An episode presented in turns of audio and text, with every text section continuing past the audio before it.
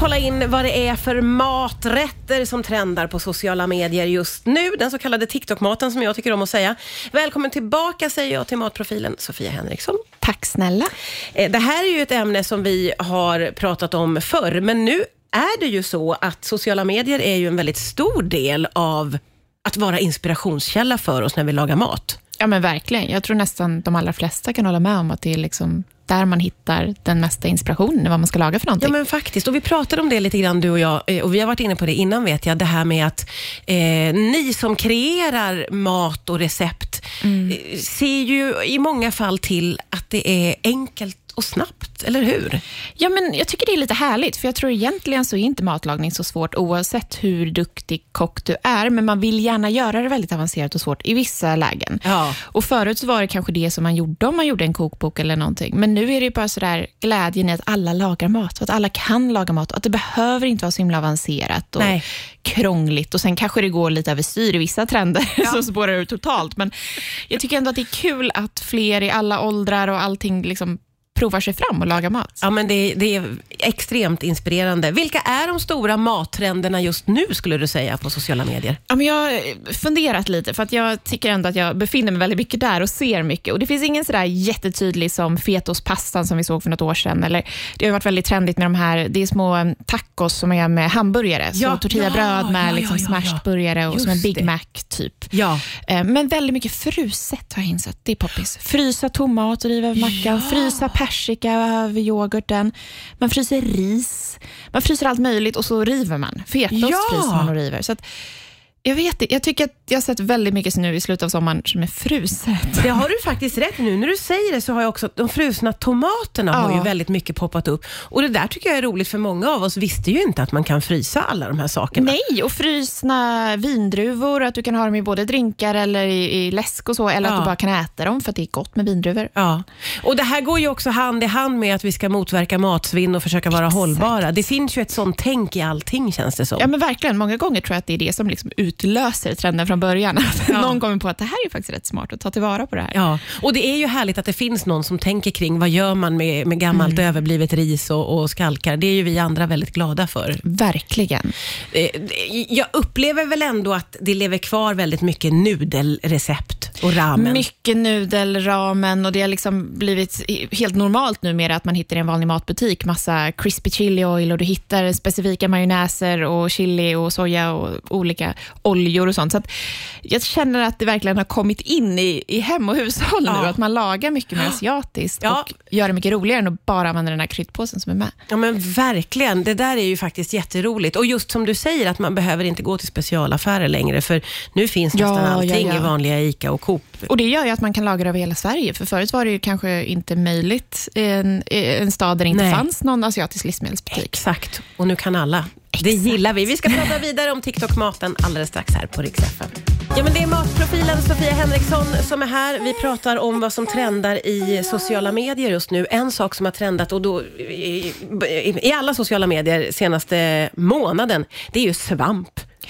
Ja, jösses vad mycket svamp det har varit. Eh, Jag har plockat svamp första gången i mitt liv i år. Alltså plockat själv, så jag har lagat mycket svamp, men jag har liksom inte plockat För den. alla är ju ute och plockar. Ja, men exakt. Det blev som någon trendgrej som man Ja. själv också bara hakar på utan att man ens visste om det. Men jag, allt, hela mitt flöde är fyllt av svamp. Ja, det är ju så. Det, det verkar finnas så mycket där ute i skogarna att alla liksom kan hitta kassvis. Ja. Vad gör du med svampen som du eh, plockar? Jag har inte haft lyxen och sådär. Jag har hört folk som har plockat alltså flera tio, tiotal kilo av olika svampsorter. Så att jag har ändå kunnat hålla mig till att göra en kantarelltoast eller göra Ja. en pasta med karljohan och någon tegelsopp och liksom varit lite mer lugn. Men alltså herregud, nu när trattkantareller också finns, torka svampen, så kan man använda det hela året. Och nu när det är trendigt med ramen och sånt, det är perfekt att ha torkad svamp. Ja, ja, ja. Vad, vad kan man göra med torkad svamp?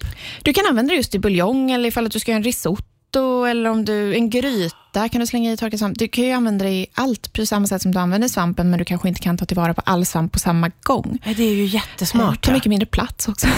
ska ja, ja, ja, men Nej, men just för att man inte ska begränsa sig till att nej, men nu har jag inte plats mer eller kommer inte äta upp det, så då slutar jag plocka. Det är roligare att göra någonting med det. För det är ju också som vi sa under låten, det är också gratis mat. Det är gratis mat. nej, men alltså, det bara finns hur mycket gratis mat som helst i skogen, som dessutom är jätte, jättegod. Ja, ja. Det är det är verkligen så det. fantastiskt gott. Men, men vad märker du av att dina följare vill ha för recept från dig?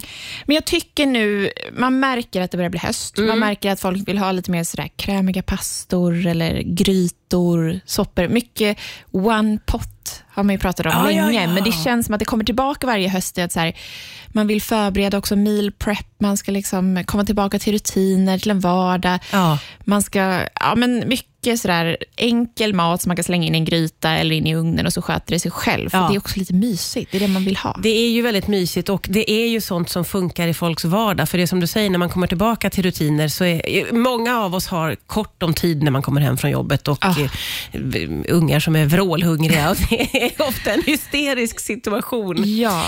Men du, vi har ju pratat innan om att vissa av dina recept, de blir tokpopulära. Kan du se vilka recept det är? Jag försöker hitta någon sorts eh, ja, men något system i det där, för ibland blir man inte klok. Någonting sticker iväg och får över en miljon Ja. visningar och så vet man inte riktigt, men vadå, det här var ju en pasta som någon annan pasta eller så. Men just ganska simpla, enkla recept. Ja. Att inte för komplicerat, det är tacksamt.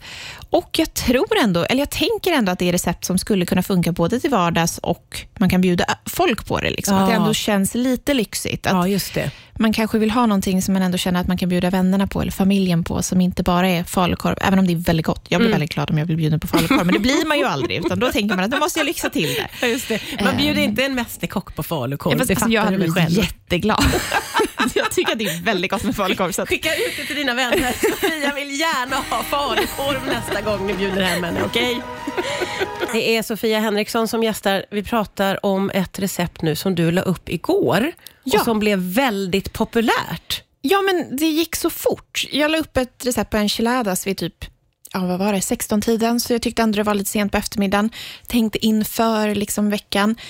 Men redan samma kväll fick jag liksom flera DMs med folk som stod och lagade, folk som skickade på färdiga liksom, maträtter när de satt och åt. Och då inser man hur fort det går. Från att någon ser det, kanske är på väg hem, passa på att köpa någonting, men framförallt att man har det mesta hemma. Att det inte är så komplicerat, Det utan där att det är finns ju- i kylen redan. Ja, en stor, stor fördel. För det har jag också varit med om, att man hittar ett recept och så tittar man i sin kyl och sitt skafferi och så säger man, jag har ju allt som behövs. Ja.